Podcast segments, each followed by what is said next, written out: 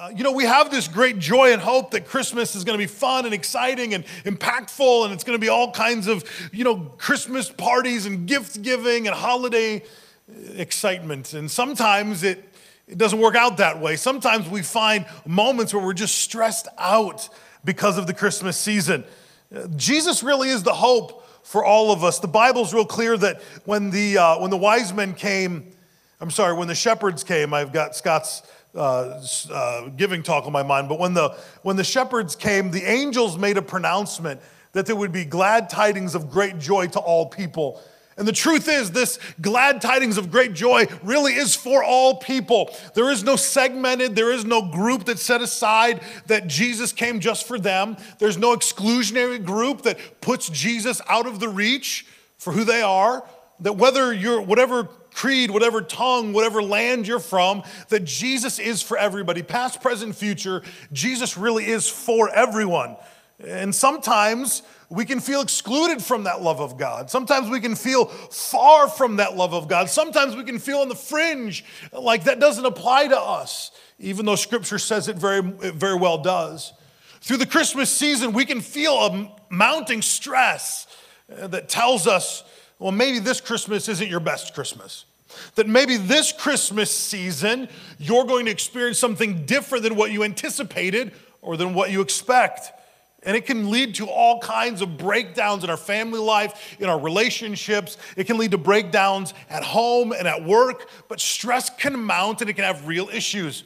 I'd like to say that every time the holiday season comes, it's chipper, it's joyful, it's exciting, but we've all had those family dinners that were just awkward, right? You have two uncles fighting over politics, or you have an aunt that won't talk to another aunt because she burnt the turkey or cooked it different than she would have cooked it. You have moments of tension when a child didn't get exactly what they wanted for Christmas, and that little brat's gonna pout all day, every day, until he gets what he wants. We've all had moments of time where Christmas hasn't been exactly what we anticipated, which has been pretty stressful. See, we, de- we develop expectations that Christmas is supposed to be this feel good season. And for most of, us, uh, most of us, it is, and for most of the time, it is. But there are going to be moments where stress just creeps in and can really mess up things in our life. Unrealistic expectations and unmet expectations are the biggest reason that we have stress at Christmas time, especially relational, relational stress. When we have mounting relational stress, it's because we have expectations that are, that are either unmet or unrealistic. The Bible actually points to this and tells us what they are and how this works out in our life, and we'll, we'll talk about that in a minute. But Christmas is a, as a season is an amplifier. It can amplify joy. I mean, I, have never felt more joy than when my kids run under that tree and tear open one box after another. You know, the Bible tells us it's more blessed to give than it is to receive. And you, you really recognize that as a parent. And it's not about the amount of gifts, and it's not even about the gift itself. It's about the anticipation and the surprise, and they know that someone cared enough to put that present under the tree. There's joy that mounts, there's joy that develops there that is, man, it's, it's just, it's, it's hard to understand unless you have kids, and that Christmas season really kind of just develops and grows in your heart. But there's other times that Christmas can be an amplifier of pain and stress and issues. Maybe you've lost a loved one and there's going to be an empty chair around a dining table. And because that loved one isn't there anymore, there's going to be questions and wondering and wondering why. Maybe there's someone that you used to have fellowship with, a loved one or a friend that you used to be in very close fellowship with, and now you don't talk to them anymore. And so there's a different reason for an empty chair. Christmas can amplify the good and the bad in our life. The stress comes from both angles. However, God provides comfort no matter what we go through. The scripture is very clear that He provides comfort regardless of what we're going through. Psalms chapter 46 and verse 1, the first scripture for today, it'll go up on the screen if you have your Bibles. You can turn to it, but it says, God is our refuge and our strength, our ever present help in our time of need. That when we have need of Him, He is always present to help that He is our strength and our refuge. And the one word that sticks out there for me is refuge because we don't, we don't really understand the idea of refuge too much in our culture. We might get this concept of refuge being a pile of blankets on our bed that we hide under to kind of stave off bad feelings of the day, but that's not a real good picture of a refuge. A refuge is a it's a place of exclusivity where your troubles can't follow you. Honestly, what scripture is marking out is refuge. The refuge we have in Him is a place of exclusivity just for you, for you only. No one else is part of this, this station. And that you can run to it and you can hide under it, and your, your, your, your problems can't follow you, your stress can't find you. Uh, that He is a refuge, He's a protection, and that He's a hiding place. So we know that in our stress or when mounting stress happens, that Jesus himself becomes our refuge. He becomes the place we run to. The Bible also tells us that he's a strong tower that the righteous will run unto and they'll be glad. They'll be glad they found refuge and safety. That we can run unto him and be safe in moments of stress, but we have to know how to run. We have to know the path to take. Because sometimes it's well, it's easy to recognize we have stress. Sometimes it's very difficult to understand where we're supposed to go with that stress, how we're supposed to manage that stress, what we're supposed to do with that stress. We understand that when we have stress, seasonal stress, there are two factors there's the things we can change and the things we can't change. There are things about life and stress that we can actively affect a change in. There are other things we can't, there's nothing we can do in our own power. We can't affect a change with even changing our own attitude. It really doesn't change the outcome. We can't really affect a change with our own strength. It really won't do much work and it really won't have an effect. The facts are that there are things we know are under our power to change, and there are other things that, well, we can't. The Bible talks about this in two factions in, in John, uh, 1 John chapter 2 and verse 16, he said, this is a scripture we referenced last week. He says, For everything in the world, the lust of the flesh, the lust of the eyes, and the pride of life comes not from the Father, but from the world. So let me back up from last week. Last week, we dealt with this idea that we have an enemy, an adversary, who uses the world system to come against us. Part of that world system is our flesh.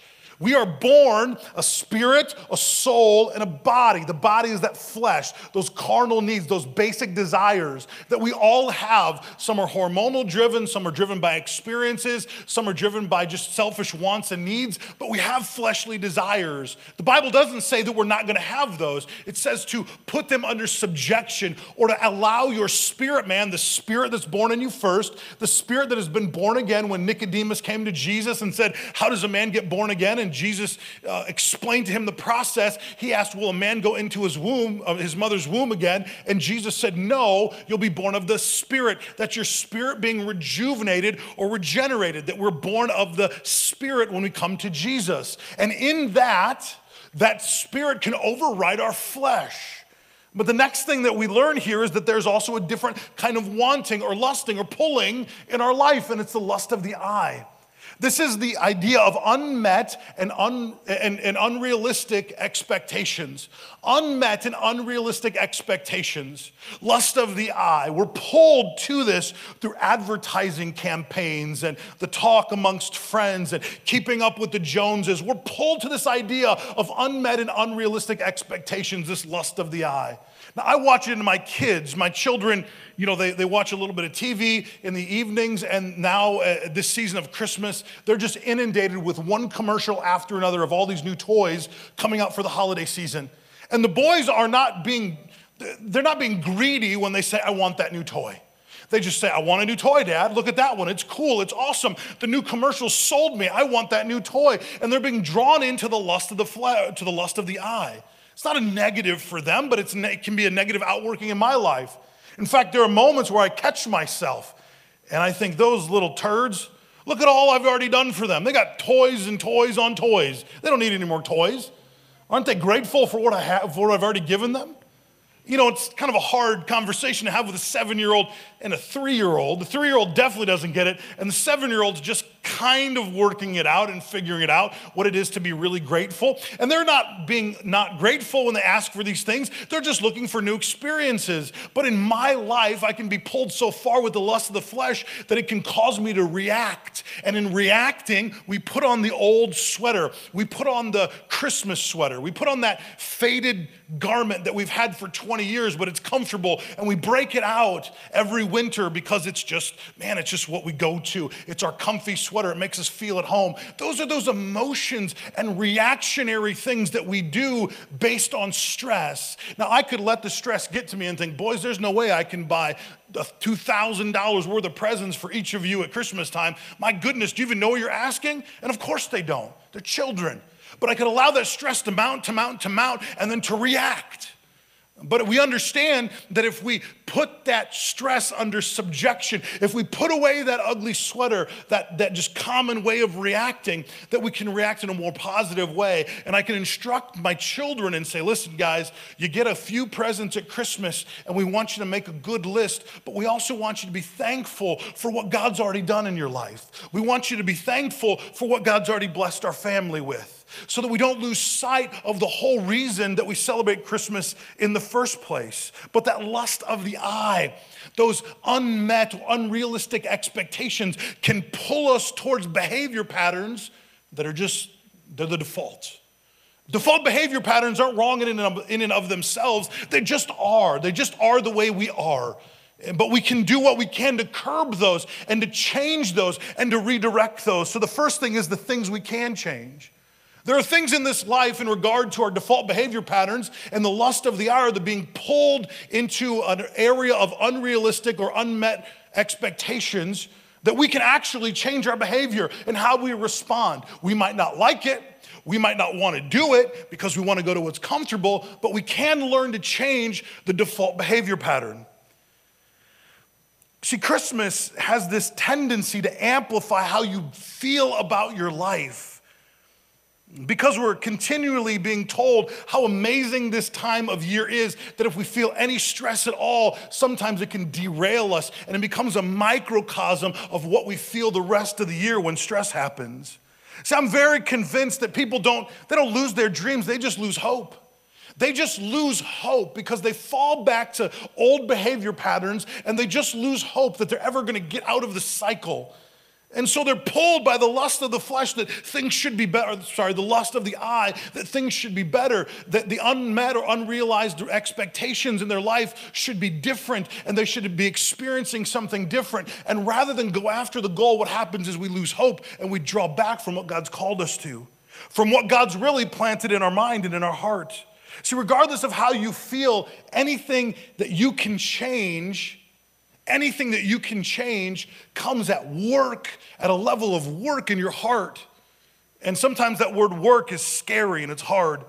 But when we experience something that's unrealistic, right, there's a goal that's put out in front of us based on the media. And this is one that I love all the time when we come to the first of the year. I love it every year, right? There's this piece of exercise equipment that comes out, right?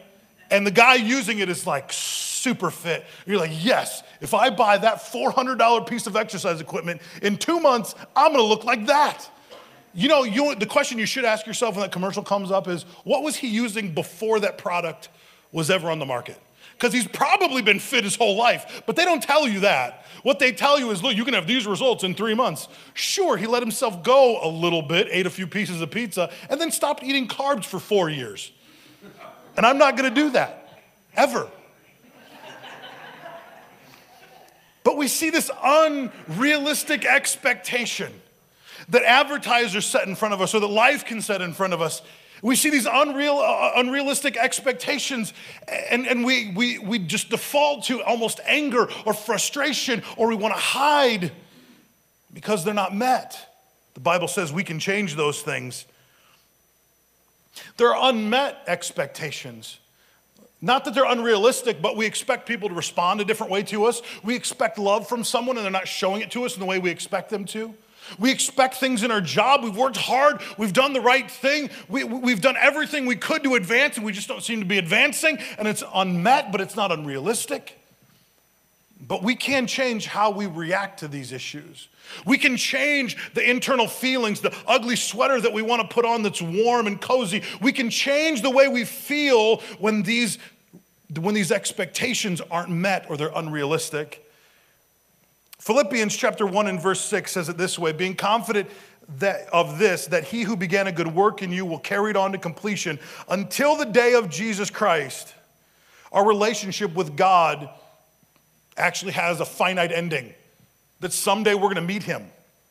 Our goal as human persons, we are chasing that day when we will finally meet Jesus, when we will be transformed. This body will die, fade away, our spirit and our soul will live forever, and that we will be transformed into the image and likeness of Christ. We are chasing that day that we are so on par, so connected, so, com- so in communion with Jesus that we feel almost this oneness. We are chasing that moment. And there's a sense of finality to that. Not that we won't live on past that moment, but as humans, that's the best we can see to. That's what all the gospel writers did in trying to fashion their version of heaven was to show us a day when we would finally meet Jesus as he is in his own realm, in heaven, in eternity, in the scope of eternity eternity. And we haven't done a good job of putting that into words, but we are chasing that moment. We don't know what life looks like past eternity. We don't know what life looks like once we hit heaven as our home. We have a vague idea, but we really don't have many details. So we're chasing that moment almost of finality. But the reality is that God began a good work in you, He will be faithful to bring it to completion. So, what he's doing in our heart is telling us there are things you can change. What you can change, I want to help you bring to a sense of completion. I don't want to leave you the way you are. See, just Jesus loves you just the way you are, but he loves you way too much to leave you the way you are. He's doing everything within his power to help motivate you to real substantive change. He wants to th- see things change in your life to become more and more like Christ, to put away this ugly sweater, to put away the default patterns of behaving and being. And I want to get maybe a little bit practical for a moment on this. So, one of the best diagrams I've ever seen of the mind, and I really want to talk about the mind, not the brain, the mind, is very simple. It's just a circle. We can all imagine a circle. Draw a line through it, a single hemisphere, a line straight through it. On the top half, you have your conscious mind. On the bottom half, you have your subconscious mind. The Bible talks about this very clearly, and it says things like this that as a man thinks in his heart, so is he. Or as you believe in your subconscious, this is what you become. The Bible's really clear in the Old Testament uh, that it talks about a man being moved in his emotions or stirred in his emotions. It generally uses the term bowels. Now, first couple times I read that, I'm like, dude's got to go to the bathroom. But that's not what it's about at all. It's about this idea that men that are moved in their emotional core are moved at a different sense. When it says in the Old Testament that they were moved in their heart, it's saying that they were moved in their subconscious, this emotionally resonant image that they held deep within them. That's what the subconscious is. Our conscious mind is our active mind, the intellect that we can think on things and that we have a to do list and that we have processes that we go through, and that's the active conscious mind. But underneath that, buried deep in our mind, is this idea of the subconscious, that it holds a picture of who you are. And the body is the acting agent for everything the conscious mind and the subconscious mind decide to make a reality. Now, the funny thing is about the subconscious, it, it, it doesn't need anything to be real for it to think it's real. So you can experience something in your subconscious mind by, by holding in there the image of what you want or the image of an experience with all the emotion as if it's actually happening. And the subconscious mind will think that's real. Again, as a man thinks in his heart, so is he. As you think in your heart, it is a reality or a sense of reality. The, the conscious mind has to deal with facts and data. The subconscious mind has to deal mostly with imagery, pictures that we implant, and the emotion that would follow that. You guys following with me, tracking with me?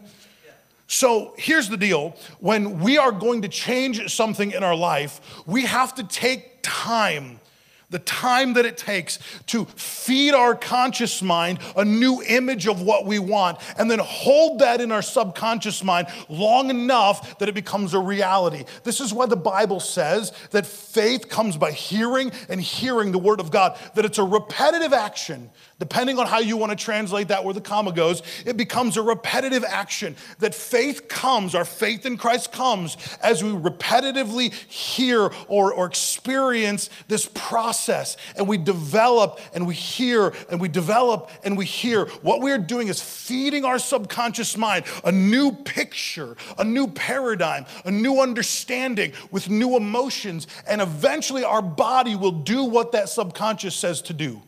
Eventually, our body will do what that subconscious is telling us to do. That's how the outworking of the subconscious works. We're going to get into it in a little more detail in just a minute.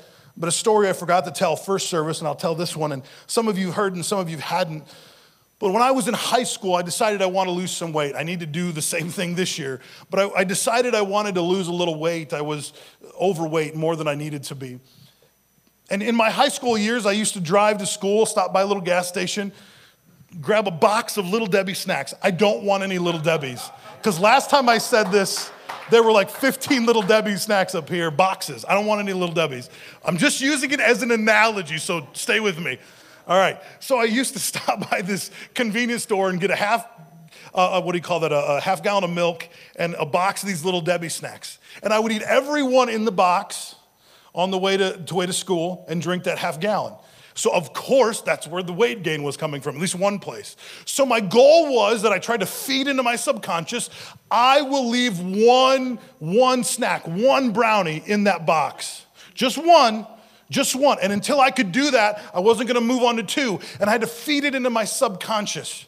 I can do this. I can leave one in the box. The first day, I was like jonesing to get out of school. Like, I can't wait for class to be over so I can go eat that snack. Come on, Jesus. Like, bell ring, let me get out of here and get into my car. But it worked over time. It was one snack, then it was two snacks, then it was three snacks, then it was I just didn't even stop at the convenience store. But it took the effort of holding within my mind the picture and the idea fused with emotion that I would stop this behavior. And eventually my body gave in and said, okay, we're not gonna do that anymore. This is how the Bible teaches us to retrain things that we can change in our life. In fact, let me grab the scripture here Again, if you have your Bibles, turn to Mark chapter 4 and verse 26. Every problem, every problem that or issue that we have in life, God is going to fix at the seed level first. Every problem we have, its fix starts at the seed level. So let me explain that. What does that mean? Well, in, in Mark chapter 4, in verse 26, he also said, This is Jesus. The kingdom of God this is what the kingdom of God is like. A man scatters seed or the word of God into his heart. So it's the right seed, it's the right soil, it's the right environment. That a man scatters seed. Now we understand this principle here in the Midwest. We can drive down I 80 and see one farm field after another. We can see one cornfield after another where men in the springtime, they're not gonna do it right now because the ground's too hard, but in the springtime, they will scatter seed. That seed will be uh, put into soil that has been tilled up, and there'll be chemicals sprayed, hopefully good chemicals that are sprayed all over the soil and the ground so that that seed can have the best environment for it to grow. There are men that will spend tens of thousands, hundreds of thousands, millions of dollars on open, what looks like dead and arid fields. They'll get the soil tested to see the content and to what they need to do. This is the idea that we seed bed our heart, that any, anything we want to change in our life starts with the Word of God being a seed to change our heart. That's that conscious pattern of reaching our subconscious so that our body will finally do something different. So that the things we can change, that we have a pattern on how to fix. So go with me to verse 27. Night and day, whether he sleeps or gets up, the seed sprouts and grows, though he doesn't know how. It's talking about the farmer. That it's not the farmer's job to decide how the seed grows. It's not the farmer's job to sit back and say, okay, seed, I want to see you sprouting at just the right time. Okay, seed, I want to see that case fall off at just the right moment. Okay, now we want to create the best environment for the seed to grow, but it's not the farmer's job to manage the seed. It's the seed's job to manage the seed. It's the Word of God's job to manage the effect of change in your heart and in your life. Too many of us are force fed the Word of God, and then we try to figure out, okay, God, how are you going to make this work? Stop doing that. Force feed yourself the Word of God. Feed yourself the Word of God. Plant the seed bed on your heart and allow the seed to do its work. It doesn't happen overnight. The Bible's real clear here that he goes to bed day and night, day and night, and he doesn't even look to see how the seed is growing. He trusts that the seed can do its job. It's not about that we don't prep our heart, it's about the idea that we're not responsible. We are not responsible for the seed growing. The seed in itself carries the life it needs to produce an outcome in your heart and in your life. Let me grab the scripture here again. Turned it off there. So, verse 28 all by itself, the soil produces grain. First the stalk, then the head, then the full kernel in the head. As soon as the grain is ripe, he puts sickle into it because the harvest has come. This is Jesus explaining how the kingdom of God works. Everything in the kingdom of God, every time there's a change that needs to be affected in your life, it happens at the seed level. It happens at that level of distributing the word of God into your heart. It happens at that level of that subconscious level where we start to feed our subconscious a new way of living, a new way of being, a new way of understanding. The more we feed it, the seed of the Word of God, the more it starts to germinate, grab roots, and grow. Now, this doesn't mean this, that you're to be a Bible scholar tomorrow. This doesn't mean that you need to rip open the Word of God and just consume one page after another. That would be good, but for some of us, that would just be crazy reading exercises that would have no real practical outworking. Maybe for you, it's just learning one scripture. Maybe John 3:16 is the best scripture for you. For God so loved the world that he gave his son his only son, that whoever believes in him would not perish but have everlasting life. Maybe that's the only scripture you need to rehash in your mind over and over and over again because it talks about the supremacy of God. It talks about the sacrifice of his son. It talks about the new life that's in Christ Jesus. Maybe that's the only scripture you need for a while, and that's the one, the seed that will change your life. I don't know what scripture it is for you. I don't know what word it is for you that God would bring to you. But I know this that if you're not feeding the heart the word, even the things you can change won't change because you'll go back to that default behavior. The things that you could change in your life will never change if you don't seed bed your heart first with the Word of God so that you can affect change because the Word itself is working out its purpose in your life. So the thing, there's things we can change when it comes to the lust of the eyes. When it comes to this idea that we are that we are met with unrealistic or unmet expectations, that we can change how we perceive that. We can change the feelings that we have in resulting of those unmet or unrealistic expectations. That we can change our viewpoint or vantage point in life. But it comes as we apply the seed, the seed to, the, to our hearts. I will say this that seed bedding a heart is not like the story of Jack and the beanstalk, where Jack plants a seed and boom, all of a sudden there's a stalk that raises to the heavens. In one evening, this massive tree is grown. That's not how the Word of God works. It takes time to germinate. As we just read in the story or the reference of the scripture, that it takes time, day and night, day and night. It's not our job to kick the seed around and say, hurry up and get to growing. It's our job to allow the seed to do its work and to have its work in our life. Our job is to keep the seed growing and maturing and developing so that the things that need to change in our life, the things we can change, that we allow them the time they, take to change. The next thing we need to talk about today, or the last portion, is the things we can't change. There are things that we cannot move under our own power.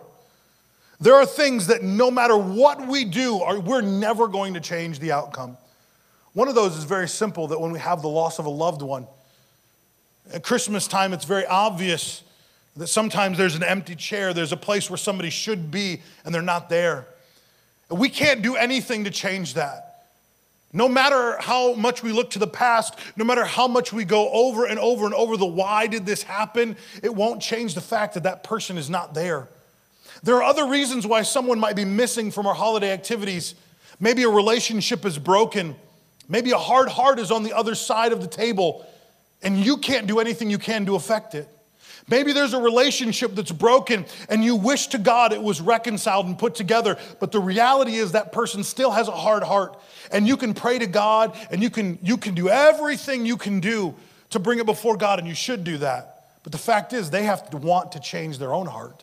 They have to want to change their own behavior. They have to want to change their own issues. And so that's something we have to learn how to give over to God. It's something we can't change in and of ourselves. In and of ourselves, it's not something where change comes easy. The lust of the eye, or focusing on what we can't change, should bring us to one or two conclusions that Jesus is the resurrection and that Jesus is the resolve of all things. John chapter 11 and verse 25, Jesus said unto her, I am the resurrection and the life. He who believes in me will live, even though he dies, and whoever li- lives and believes in me will never die.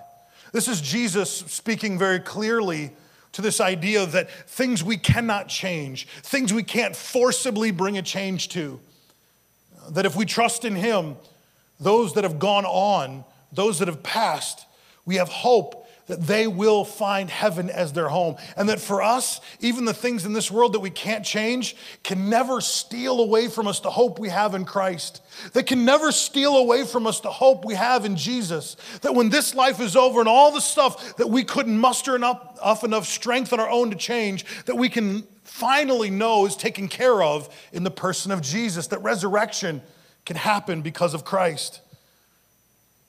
There are things that at times are hard to choke down, that it's hard that we can't change. Revelation 21 and verse 4 says it this way And God will wipe away every tear from their eye. There shall be no more death, nor sorrow, nor crying. There shall be no more pain, for the former things have passed away. Here, scripture is teaching us that when we put Christ first, when we put Jesus first in our life, that there are moments where the things we can't change might have caused us great pain, great depression, great anxiety, great hurt. And the Bible's real clear that even in those moments that Jesus can revive what was dead, but he can also wipe away the pain. He can also wash away the hurt. He can dry up those watery eyes. If we'll do one thing, if we'll come to the cross and lay it at his feet and say, God, I have shouldered this burden long enough, there is something here that I just can't change. In my own power, in my own strength, I can't change it. God, I'm giving it to you. I'm giving it to you. When we look at the idea of unmet, unmet expectations or unrealistic expectations, there are two paths that we can take. This lust of the eye can take two paths. The things we can change the attitudes of the heart, the behavior patterns, the old sweats, the, the old ugly sweaters that we put on that we go to that are, that are our default way of being. We can change some of those things. But there are other areas in our life that we can't change. And we have to learn how to deal with life and stressful moments in, in either one of those, in either one of those paths. If it's something you can change, then start to seedbed your heart. Start to deal with your subconscious on what can actually change. Start to fashion a new you with the Word of God so that you react differently, so that your expectations are different, so that things in your life go a different way because you're not the same old person, that you've learned to react differently to the issues that life may bring and the stress that life may bring. But when stress comes and we know there's something we cannot change, it's an unrealistic or unmet expectation that we just can't change. It's not in our hands to change. We have to learn to give it over to Jesus. To understand that all the crying that we've done, all the pain that we've felt, all the issues that we feel, that in His hands, He will wipe it away. That in His hands, He will wipe our tears. He will wash away the pain. And the Bible literally says that all these former things, all the issues that we dealt with in this life, will be washed away. There will be a moment where we are in Christ and all of the stuff that we've dealt with gets finally dealt with. There will be a moment that all the unrealistic expectations that flooded our heart, all the unmet expectations that we've dealt with, and all the things that we couldn't change will finally be laid at his feet and they won't matter anymore. I want to encourage you today to find the path. Find the path. What in life can you change and what in life can't, what in life can't you change? What in life do you need to give to Jesus and stop stressing over? And what in life do you need to seedbed your heart with the Word of God so that you change so that your outcome changes because you internally have changed. Decide in this maybe difficult, stressful time of Christmas which way do you go? Which path do you take? You know, I think at times Christmas being that amplifier of good and bad, sometimes I think we try to overlook the bad. We don't want to we don't want to feel those tense moments. But at Christmas time, man, it's a great place for the ultimate healing to happen. Because what we celebrate is literally the person who can fix any problem you face, who can fix any issue that comes into your life, who can deal with any amount of stress that you may be facing. Literally, the person that's wrapped in swaddling clothes and laid in that manger, that little baby Jesus, is the man who will grow up to decimate stress, to decimate these issues, to blot them away. We have to ask ourselves the question what path do we need to choose? The things we can change or the things we can't change?